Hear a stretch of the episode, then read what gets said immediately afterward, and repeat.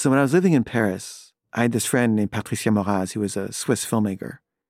And she made this film called Les Indiens sont encore loin with Isabelle Huppert, which was uh, hard to find. And it was playing one day at a movie theater. So I went because, you know, she was my friend and I was excited to see her film finally.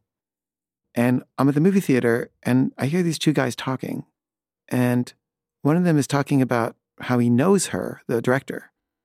And, you know, I knew her too. So I asked him about that and said he was friends with her son and they went to uh, architecture school together. And we started talking and I really like this guy a lot.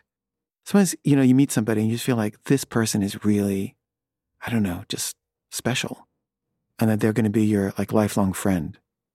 I've had this a few times in my life, and this is one of them. And we started hanging out, and he was a filmmaker also. And he just seemed really evolved. And he was always stoned. And he'd walk around filming things.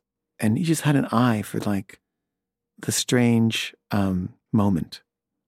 And at one point, we decided to move in together and rent an apartment. And, you know, I'd go to this apartment um, for rent, and there'd be like 50 people there, all wanting the apartment. And, you know, they'd say, you know, show us your pay stubs.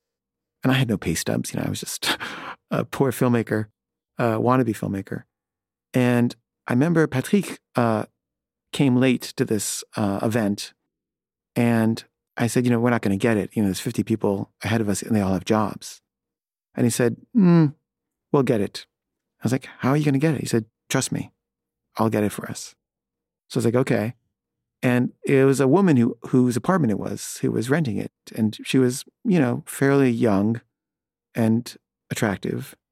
And I guess Patrick was handsome, but he was mostly just really, really charming.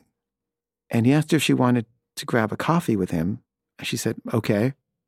And he basically talked her into letting us rent the apartment over these 50 other people who had, you know, jobs. And I ended up leaving Paris suddenly because I decided to go back.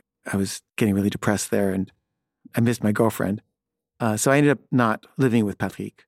But I remember the time I felt like we were like Verlaine and Rimbaud or something. Like we were just these kind of like two people who are destined to become important artists who were friends and intersected for a while. That's how I saw it. And um, he later ended up becoming involved with Patricia Moraz, my my my friend, and uh, the the mother of his friend. And I used to visit them, you know, they were just like a couple, and they weren't as friendly to me as I I kind of thought they should be or would be. Uh, and they seemed very, you know, into their own thing. But I felt a little rejected by both of them. And then I lost touch with Patrick, and him and Patricia broke up. And I looked him up one day on the internet, and there he was. And he was on the internet because there'd been a, a scandal involving a murder in China. And he had been asked by the Chinese government to testify about this murder. And it seemed like he was implicated, not in the murder exactly, but he was like tied to the political leaders who were involved in the murder. And he was being interviewed, and he seemed really scared, like he was afraid that he would go to jail.